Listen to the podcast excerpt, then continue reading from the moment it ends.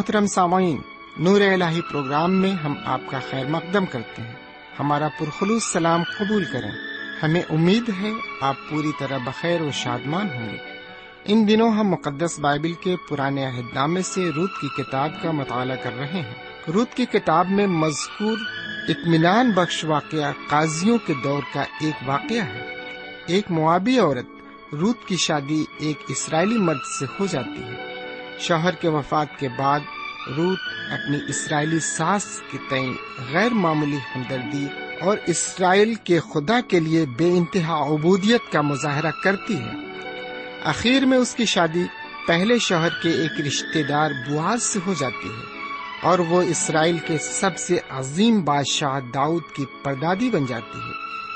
یہ واقعہ برکت کو ظاہر کرتا ہے جو کہ ایک غیر قوم کی عورت کو حاصل ہوئی۔ روت نے اسرائیل کے خدا کو اپنی پناہ گاہ بنا لیا۔ آئیے آج کے مطالعے میں ہم آگے بڑھیں اور برکتوں کے چشمے سے سیر ہوں۔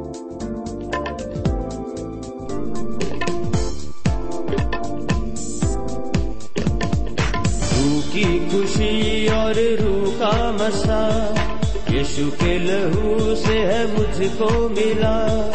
روح کی خوشی اور روح کا مسا یشو کے لہو سے ہے مجھ کو ملا یہی ہے خزانہ میرا مانو متا یہی ہے خزانہ میرا مانو متا آؤ ہم گائیں سارے حالے لیا روح کی خوشی اور روح کا مسا یشو کے لہو سے ہے مجھ کو ملا روح کی خوشی اور روح کا مسا، یشو کے لہو سے ہے مجھ کو ملا۔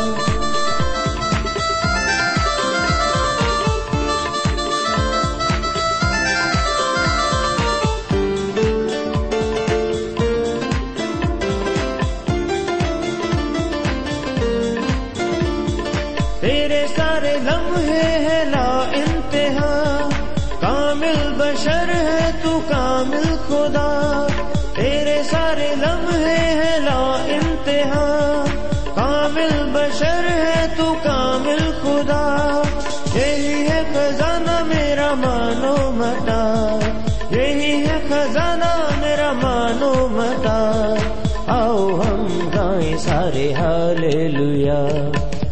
کی خوشی اور روح کا مسا۔ یشو کے لہو سے ہے مجھ کو ملا۔ روح کی خوشی اور روح کا مسا۔ یسو کے لہو سے ہے مجھ کو ملا۔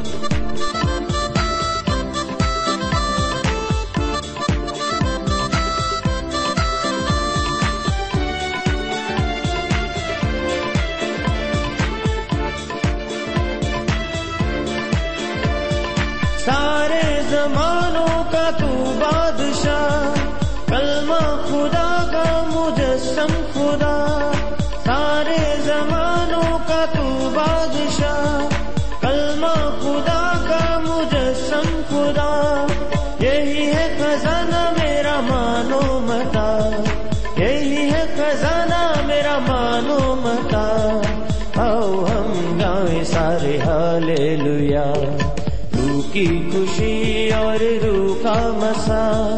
یشو کے لہو سے ہے مجھ کو ملا۔ روح کی خوشی اور روح کا مسا۔ یشو کے لہو سے ہے مجھ کو ملا۔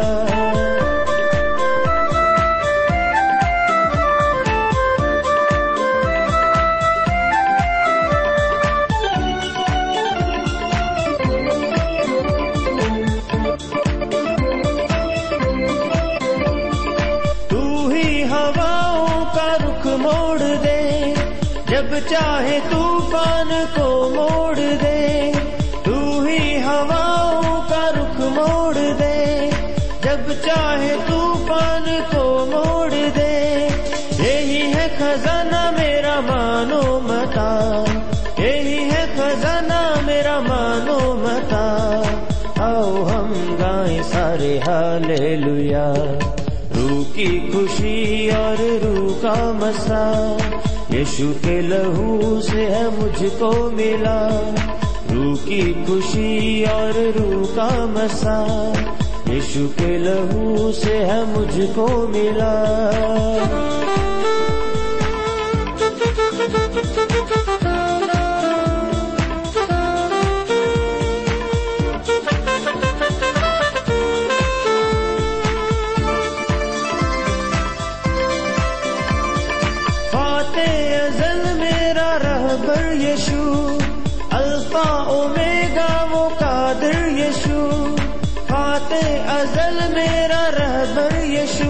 نور الہی کی مجلس میں ایک بار پھر آپ کا استقبال کرتا ہوں اور آخر میں آپ کو سلام عرض کرتا ہوں۔ قبول فرمائیے۔ سامعین، ایک بار پھر ہم خدا و تعالی کے کلام کا مطالعہ کر سکتے ہیں۔ اس نے ہمیں ایک اور موقع عطا فرمایا ہے۔ تو آئیے پھر ہم اس کے کلام کی طرف متوجہ ہوتے ہیں اور سنتے ہیں کہ وہ آج اپنے کلام سے ہمیں کیا سمجھانا چاہتا ہے۔ ہمیں کیا کچھ سکھانا چاہتا ہے؟ لیکن پہلے ہم ایک چھوٹی سی دعا مانگے ہمارے پاک پروردگار رب العالمین، ہم تیرے تہ دل سے شکر گزار ہیں کہ ایک اور موقع تو نے ہمیں عطا فرمایا ہے کہ ہم تیرے کلام کو سنیں اور اسے سمجھیں اور اپنی زندگی میں اسے قبول کریں۔ یہ دعا ہم اپنے حضور کریم جناب سیدنا یسو مسیح کے وسیلے سے مانگتے ہیں۔ آمین۔ سمعین آج ہم روت کی کتاب کے دوسرے باپ کی گیارہویں آیت سے تیسویں آیت تک عبارت کا مطالعہ کریں گے۔ میرے بھائی، جب روت نومی کے گھر سے بالیں چننے کو نکلی ہوگی، اس وقت روت نے خواب میں بھی نہ سوچا ہوگا کہ کوئی ایسا بھی ملے گا جو اس کی خبرگیری کرے گا۔ اس کے دل میں یہ خیال ضرور رہا ہوگا کہ لوگ موابی عورت کو دیکھ کر نفرت سے منہ مو موڑ لیں گے۔ کیونکہ یہودیوں کو غیر قوموں سے نفرت تھی۔ کیونکہ حضرت موسا علیہ السلام کی شریعت اس بات کی ہرگز اجازت نہیں دیتی تھی کہ یہودی کسی قسم کی نسبت غیر قوموں سے رکھیں۔ استشنا کی کتاب کے تیسویں باپ کی تیسری آیت میں لکھا ہے، کوئی امونی یا موابی خداون کی جماعت میں داخل نہ ہو۔ سامعین خداون کی جماعت سے مراد بنی اسرائیل ہیں۔ ہم حضور اقدس، جناب سیدہ مسیح کے وسیلے سے خداون کی جماعت میں داخل ہونے اور مومن ہونے کا شرف حاصل کرتے ہیں۔ یہاں اس روت کی کتاب میں ہم دیکھتے ہیں کہ قومی فاصلہ اب ٹوٹتا نظر آ رہا ہے۔ روت موابی ہے اور بوز قوم کا اسرائیلی ہے۔ بوز کا رجحان روت کی طرف ہے۔ اس نے روت کو اپنی محافظت میں لے لیا ہے۔ خدا بھی ان کے لیے فکر مند ہوتا ہے جو گنہگار ہیں اور جنہیں انصاف کی ضرورت ہے۔ سامعین، کچھ ایسی ہی تصویر ہماری اور آپ کی بھی ہے۔ اس معاملے میں بائبل شریف ہمیں کچھ اس طرح درس دیتی ہے۔ لیکن خدا اپنی محبت کی خوبی ہم پر یوں ظاہر کرتا ہے کہ جب ہم گنہگار ہی تھے تو مسیح ہماری خاطر موا سمن پولس رسول فرماتے ہیں، اس طرح کی محبت صرف خدا تعالی کے علاوہ دوسرا اور کوئی نہیں کر سکتا، کیونکہ اسے ہماری فکر ہے۔ خدا گنہگاروں سے محبت کرتا ہے اور اسی محبت کا مظاہرہ ہم اس چھوٹی سی کتاب میں دیکھ رہے ہیں۔ جب رود کہتی ہے، کیا باعث ہے کہ تو مجھ پر کرم کی نظر کر کے میری خبر لیتا ہے؟ روت بوس کے اس برتاؤ سے حیرت میں پڑ جاتی ہے، کیونکہ وہ ایک پردیسن ہے اور غیر قوم سے تعلق رکھتی ہے۔ سمن جو سوال روت نے بوس سے کیا ہے، وہی سوال ہم خدا تعالی سے کر سکتے ہیں۔ اور پوچھ سکتے ہیں کہ اے خدا من تعالی، ہمیں بتا کہ تیرے کرم کی نظر ہم پر کیوں ہے؟ جبکہ ہم گنہگار ہیں، ہم اپنے گناہوں کے باعث بدسورت ہیں۔ ہم میں وہ صلاحیتیں نہیں ہیں جو تجھے پسند ہیں، اور جن کے عوض تو ہمیں انعام اور عزت دیتا ہے۔ باوجود اس کے کہ ہم گنہگار ہیں اور ہم نے خدا تعالی سے بغاوت کی ہے۔ پھر بھی وہ ہم سے بے انتہا محبت کرتا ہے۔ یہی کلام مقدس کی سچائی ہے جو وہ بیان کرتا ہے۔ اس نے اپنی اس محبت کا مظاہرہ اس طرح کیا کہ جب ہم گنہگار ہی تھے تو مسیح ہماری خاطر موا اور میرے دوست، یہی وہ بنیاد ہے جس سے وہ آج بھی ہم سے محبت کرتا ہے۔ دوسری اور کوئی وجہ نہیں ہے کہ وہ ہماری نجات کی فکر کرے۔ دوسرے باپ کی گیارہویں آیت کو سنیے۔ بوز نے اسے جواب دیا کہ جو کچھ تو نے اپنے خاوند کے مرنے کے بعد اپنی ساس کے ساتھ کیا ہے، وہ سب مجھے پورے طور پر بتایا گیا ہے کہ تو نے کیسے اپنے ماں باپ اور ذات بوم کو چھوڑا اور ان لوگوں میں جن کو تو اس سے پیشتر نہ جانتی تھی آئی۔ میرے بھائی بہن، ایسا معلوم ہوتا ہے کہ جس وقت نومی نے روت کے ہمراہ بیت لہم میں قدم رکھا تھا۔ بوز بیت لہم میں شاید موجود نہیں تھا۔ ہو سکتا ہے کہ اس کو بہت سے ضروری کاموں کو ختم کرنا رہا ہوگا۔ لیکن ایک بات بالکل صاف ہے کہ ان دونوں ساس بہوؤں کا ذکر عام لوگوں کی زبان پر ضرور ہوگا۔ اور اس لیے بوس کو تمام واقعات کا علم ہے جو نومی نے اپنے لوگوں کو بتایا ہوگا۔ اور اس طرح سے بوس کو بھی روت کے بارے میں تفصیلی معلومات حاصل ہو گئی ہوگی۔ سامن بوس جو کچھ بھی کہتا ہے، وہ روت کی تعریف میں کہتا ہے۔ لیکن اب عوام میں اس پردیسی روت اور بوس کے بارے میں چیما گوئیاں ہو رہی ہیں۔ اور لوگوں کی گفتگو کا موضوع ہوگا بوز اور موابی روت کا رومانس۔ ان دونوں کی محبت سے لوگ حیرت میں پڑ گئے ہوں گے۔ سب کہتے ہوں گے، ذرا خیال کرو۔ یہ غیر قوم کی لڑکی یہاں واپس آئی اور اپنی ساس کی بڑی فرما بردار رہی۔ اس نے اپنی ساس کو تنہا نہیں چھوڑا۔ وہ غیر مردوں کے پیچھے نہیں بھاگی اور وہ بہت ہی شاندار شخصیت کی مالک ہے۔ یہ سب سن کر شاید بوس کو یقین نہ آیا ہوگا، لیکن اسے معلوم ہوا کہ جس قدر وہ خوبصورت تھی، اس سے زیادہ خوبصورت اس کا کردار تھا۔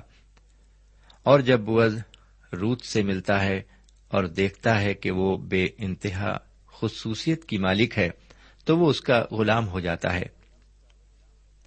سمن بوس کو روت کی اس عظیم قربانی کا اچھی طرح علم تھا، جو اس نے اپنی ساس کے لیے دی۔ اس نے اپنے لوگوں کو اور اس معاشرے کو ہمیشہ کے لیے چھوڑا اور خدا و تعالی کی پناہ میں آئی۔ اس کو یہ بھی معلوم تھا کہ وہ بنی اسرائیل میں وہ مقام نہیں حاصل کر سکے گی جو اسے ملنا چاہیے تھا۔ وہ جانتی تھی کہ اس کو زندگی بھر غریبی، مصیبت اور ذلت کی زندگی گزارنی پڑے گی۔ اس کو یہ بالکل بھی معلوم نہیں تھا کہ قدرت الہی کو کچھ اور ہی منظور ہے۔ بوس کو اس موابی لڑکی کی تمام خصوصیات کا علم ہو چکا تھا اور شاید اس نے اپنے دل میں کچھ ارادہ بھی کر لیا ہوگا۔ خدا و تعالی بھی شاید یہی چاہتا تھا کہ وہ ٹھیک مقام پر پہنچے اور اس واسطے اس نے اس کی مدد بھی کی۔ میرے بھائی روت کو بوس سے اس قسم کے ہمدردانہ برتاؤ کی بالکل بھی امید نہ ہوگی۔ شاید اس قسم کے ہمدردانہ برتاؤ کی اسے کسی سے بھی امید نہیں ہوگی۔ اور اسی وجہ سے روت کو حیرت ہوتی ہے جب بول اسے ضروری ہدایتیں دیتا ہے۔ تب وہ اوندھے منہ گری اور زمین پر سر نگو ہو کر اس سے کہا، کیا باعث ہے کہ تو مجھ پر کرم کی نظر کر کے میری خبر لیتا ہے؟ حالانکہ میں پردیسن ہوں۔ یہ جملہ روت کی حیرت کا اظہار کرتا ہے۔ لیکن بوس کے جواب کو سن کر اسے تسلی ہوئی ہوگی اور سارے شک و شبہات دل سے نکل گئے ہوں گے۔ اس نے خدا و تعالی کا دل ہی دل میں ضرور شکریہ ادا کیا ہوگا۔ اب ہم آگے بڑھتے ہیں۔ سمجھ، جیسا کہ میں ابھی کچھ دیر قبل آپ کو بتا رہا تھا کہ بوس کو رود کی ساری تفصیل پہلے ہی معلوم ہو چکی تھی۔ اسے جو کچھ معلوم ہوا تھا، اس سے وہ کافی متاثر ہوا۔ اس لیے بوس کہتا ہے خداون تیرے کام کا بدلا دے، بلکہ خداون اسرائیل کے خدا کی طرف سے، جس کے پیروں کے نیچے تو پناہ کے لیے آئی ہے، تجھ کو پورا اجر ملے۔ میرے پیارے بھائی بہن باوجود بت پرست ہونے کے روت نے خدا پر پورا بھروسہ کیا۔ اس لیے وہ اپنے لوگوں کو چھوڑ کر اور خدا تعالی پر بھروسہ اور کامل ایمان رکھتے ہوئے وہ اپنی ساس کے ساتھ یہودا کے بیت لہم کو آئی۔ وہ بت پرستی کو چھوڑ کر زندہ خدا کی پناہ میں آئی۔ اس نے زندہ خدا پر بھروسہ کرنا سیکھا اور اس طرح اس کا شمار خدا تعالی کے بیٹوں اور بیٹیوں میں ہوا اور یہ اس کی حیرت انگیز گواہی ہے۔ اسی ملک میں جو بنی اسرائیل کا ملک ہے، روت نے کہا تھا، تیرا خدا میرا خدا ہوگا اور تیرے لوگ میرے لوگ ہوں گے۔ اور یہی وجہ ہے کہ بوس کہتا ہے کہ خداون تیرے کام کا بدلا دے، تجھ کو پورا اجر ملے۔ اور اب اگر بوس کو کچھ کرنا ہے تو صرف یہ کہ روت کو اس کی قربانی اور خدا پر بھروسہ کرنے کا پورا سلا ملے۔ سمن بوز اس پر مہربان ہو گیا ہے اور روت کو نجات یا چھٹکارا دینا چاہتا ہے، کیونکہ اس کو اس کی ضرورت ہے۔ بہرکیف تیرہویں آیت پر آتے ہیں، لکھا ہوا ہے، تب اس نے کہا، اے میرے مالک، تیرے کرم کی نظر مجھ پر رہے، کیونکہ تو نے مجھے دلاسا دیا۔ اور مہر کے ساتھ اپنی لونڈی سے باتیں کی اگرچہ میں تیری لونڈیوں میں سے ایک کے برابر بھی نہیں۔ سامعین روت کے ان الفاظ میں کتنی حلیمی اور انکساری ہے۔ وہ اس کی شکر گزار ہے کہ بوز نے اس کو باوجود اجنبی ہونے کے اس پر مہربانی کی۔ اسے دلاسا دیا۔ حالانکہ روت کو اس طرح کے برتاؤ کی بالکل بھی امید نہیں تھی۔ اور جب بوز نے روت سے ہمدردانہ باتیں کی تو اسے حیرت ہوئی اور وہ کہتی ہے کہ میں تیری لونڈیوں میں سے ایک کے برابر بھی نہیں۔ روت نے بالکل درست کہا تھا۔ بوز نے اس نگاہ سے اس کو دیکھا بھی نہیں تھا۔ وہ اس قسم کی عورت بھی نہیں تھی۔ جو لوگ خدا تعالی کے بیٹے اور بیٹیاں ہیں، ان کے خیالات مختلف ہوتے ہیں۔ وہ عام انسان کی طرح نہیں سوچتے۔ میرے بھائی چودہویں آیت پر ذرا غور کریں، لکھا ہوا ہے، پھر بوز نے اس سے کھانے کے وقت کہا کہ یہاں آ اور روٹی کھاؤ اور اپنا نوالا سرکے میں بھگو۔ تب وہ کاٹنے والوں کے پاس بیٹھ گئی اور انہوں نے بنا ہوا اناج اس کے پاس کر دیا۔ سو اس نے کھایا اور سیر ہوئی اور کچھ رکھ چھوڑا۔ میرے بھائی، شاید آپ یہاں پر یہ جاننا چاہیں گے کہ کیا بوز روس سے محبت کرنے لگا تھا۔ میرے پیارے بھائی بہن، آپ کو معلوم ہو کہ بوس کو روس سے پہلی ہی ملاقات میں محبت ہو گئی۔ اور آگے چل کر ہم دیکھیں گے کہ وہ پوری کوشش کرے گا کہ وہ رود کو اپنی شریک حیات بنا لے۔ ہم یہ بھی دیکھیں گے کہ ایسا کرنے میں ایک بڑی رکاوٹ بھی درکار ہے۔ آگے پندرہویں آیت سے سولہویں آیت تک ہم دیکھتے ہیں کہ بود اپنے خادموں کو ضروری ہدایات دیتا ہے۔ وہ اپنے جوانوں سے کہتا ہے کہ روت کو پلیوں کے بیچ میں بھی چننے دینا اور اسے ملامت نہ کرنا۔ گھڑوں میں سے تھوڑا سا نکال کر چھوڑ دینا اور اسے جھڑکنا مت۔ یہاں پر ہم دیکھتے ہیں کہ بوز ایسا بندوبست کرتا ہے کہ روت کو اناج کی اچھی مقدار مل جائے۔ اور روت پر یہ زہر بھی نہ ہو کہ اس پر اس کی خاص توجہ ہے۔ سمے جب ہمیں بھی کسی سے انسیت ہوتی ہے تو ہمارا بھی رویہ اسی طرح کا ہوتا ہے۔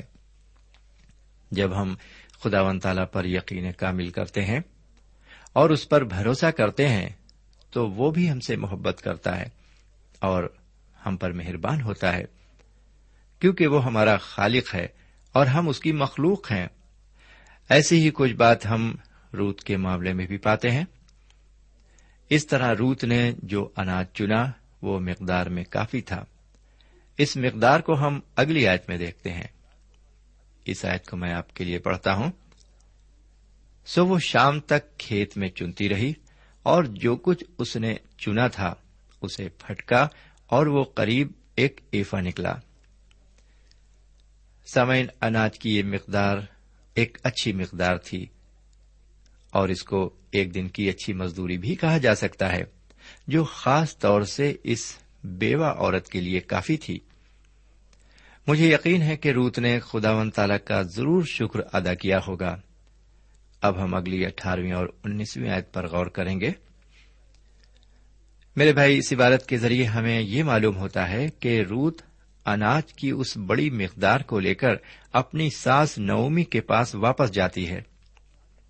اور ساری داستان سے اپنی ساس کو باخبر کرتی ہے۔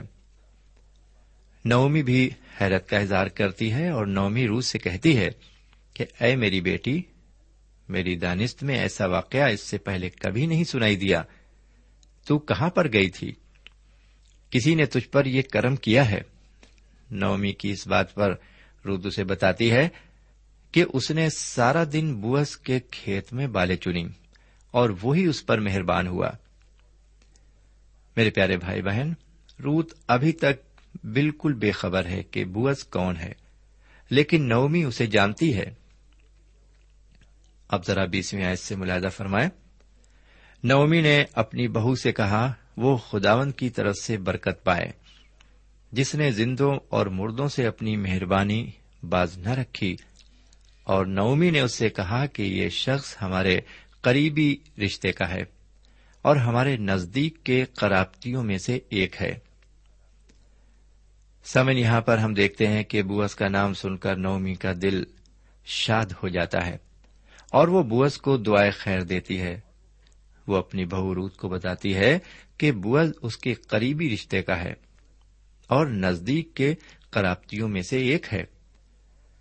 یہاں پر ہم ایک اور عجیب و غریب قانون کے بارے میں جانیں گے۔ اس قانون کو قرابتی نجات دہندے کے نام سے جانا جاتا ہے۔ اس قانون کو خدا و تعالی نے نافذ کیا تاکہ وہ اپنے لوگوں کی حفاظت کر سکے۔ خدا و تعالی نے زمین اور لوگ دونوں ہی کے لیے حضرت موسا علیہ السلام کو آئین دیے۔ لیکن ہم بابل شریف کے ان آئین پر ہمیشہ عمل ہوتے ہوئے نہیں دیکھتے۔ لیکن اس روت کی کتاب میں ہم دیکھتے ہیں کہ حضرت موسا علیہ السلام کی شریعت پر پورا پورا عمل ہو رہا ہے۔ شریعت میں تین آئین ایسے ہیں جو بہت ہی عجیب دکھائی پڑتے ہیں۔ پہلا قانون تو ہم دیکھ ہی چکے ہیں۔ اس قانون کا اصل مقصد تھا کہ غریبوں اور ناداروں کی اچھی طرح سے پرورش کی جائے۔ یہ خدا کا اپنا انتظام تھا۔ یہ قانون زمینداروں پر لاگو ہوتا تھا۔ اس قانون کا ذکر ہم استشنا کی کتاب اس کے چوبیسویں باپ کی انیسویں آیت میں پاتے ہیں۔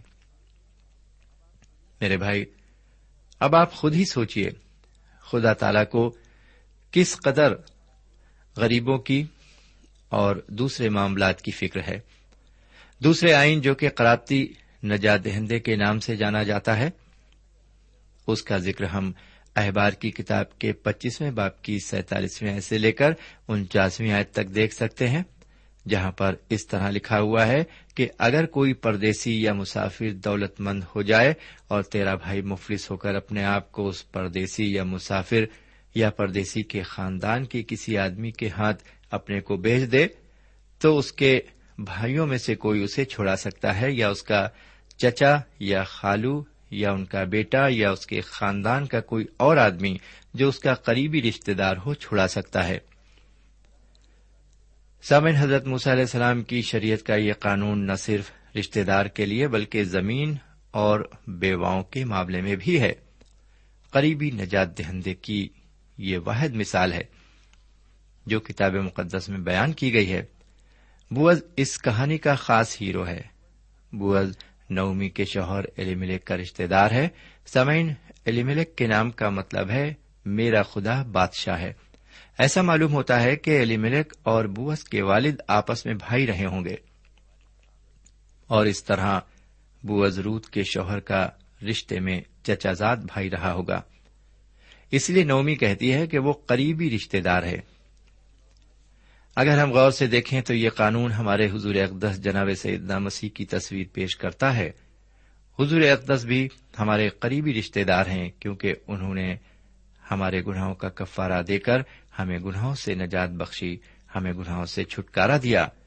اسی واسطے ان کے لیے نجات دہندہ کا لفظ بائبل شریف میں استعمال کیا گیا ہے۔ کفارے کا مطلب ہے گناہوں کو ڈھانکنا۔ میرے بھائی، اس داستان میں ہم دیکھ رہے ہیں کہ ایک معابی عورت خدا تعالی پر بھروسہ کر کے اسرائیل کے ملک میں رہنے کے لیے آئی ہے، بغیر کسی امید کے، لیکن ہم دیکھتے ہیں کہ خدا تعالی نے اس کے لیے اسرائیل کی سرزمین میں ایک نجات دہندہ پیدا کر دیا ہے، جو قرابتی رشتے دار ہے۔ میرے بھائی، اب ہم اس بات کی آخری تین آیتوں پر غور کریں گے۔ ان تین آیتوں سے یہ صاف ظاہر ہوتا ہے، یہ اکیس، بائیس اور تیئیسویں آیت ہے۔ ان تین آیتوں سے یہ صاف ظاہر ہو گیا ہے کہ روت کو کم سے کم چھ ہفتوں تک کسی اور کے کھیت میں بالیں چننے کے لیے نہیں جانا ہوگا۔ خدا تعالی روت پر کافی مہربان ہے۔ اس نے اپنی قدرت اس پر ظاہر کر دی ہے۔ جس بات کا اس کو خواب میں بھی خیال نہ تھا، وہ واقعات ظہور میں آ رہے ہیں۔ اس نے اپنی ساس کو بتایا کہ بوز نے یہ بھی کہا کہ جب تک ساری فصل کٹ نہ چکے، کہیں اور جانے کے لیے اسے منع کیا ہے۔ یہ سن کر نومی اپنی بہو کو ضروری ہدایت دیتی ہے۔ کہ بوز اسے کسی اور کھیت میں نہ پائے۔ اب لوگ روزانہ بوز اور رود کو دوپہر کے بعد بیت لہم میں آتے ہوئے دیکھیں گے۔ اس لیے کہ بوز رود کی محبت میں گرفتار ہو گیا ہے۔ بیت لہم میں ان دونوں کے بارے میں چرچائیں ہو رہی ہیں۔ عورتوں میں یہ بات ہوتی ہے کہ ایک اچھا کنوارا محبت میں گرفتار ہو گیا ہے۔ بہت سی لڑکیاں ایسی ہوں گی جو بوس سے شادی کرنا چاہتی ہوں گی۔ ان کے والدین بھی یہی سوچتے ہوں گے۔ لیکن اب سب کی امیدوں پر پانی پھر گیا ہے۔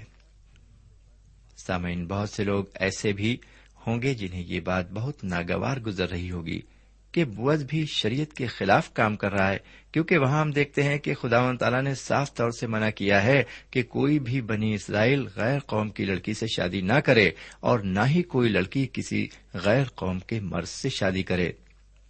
سامعین، باقی باتیں ہم آگے دیکھیں گے۔ یہاں پر ہم آج کا مطالعہ ختم کرتے ہیں۔ ہمیں اجازت دیجیے۔ خدا حافظ۔ سامعین، ابھی آپ نے ہمارے ساتھ پرانے عہد نامے سے رت کی کتاب سے مطالعہ کیا۔ اس مطالعے سے آپ کو روحانی تقویت حاصل ہوئی ہوگی۔ ہم چاہتے ہیں کہ آپ اپنے دل کی کیفیات کو خط کے ذریعے ہم تک ضرور پہنچائیں۔ ہم آپ کے خط کا انتظار کریں گے۔ خدا حافظ۔ ہمارا پتا ہے۔ پروگرام نور ال post box number one five seven five Sialkot Pakistan. پتا ایک بار پھر سن لیں۔ پروگرام نور ال پوسٹ باکس نمبر ایک پانچ سات پانچ سیال کوٹ پاکستان۔ اب آپ ہم سے ٹیلی فون اور ای میل سے بھی رابطہ قائم کر سکتے ہیں۔ ہمارا ٹیلی فون نمبر ہے nine two three four four six four zero four five seven eight نو دو تین چار چار چھ چار صفر چار پانچ سات آٹھ ہمارا ای میل پتا ہے N A M three nine four nine eight Hotmail dot com N A M three nine four nine eight Hotmail dot com ہمارے پروگرام کا وقت اب یہیں پہ اختتام پذیر ہوتا ہے۔ اگلے پروگرام میں خدا کے کلام کے ساتھ پھر حاضر ہوں گے۔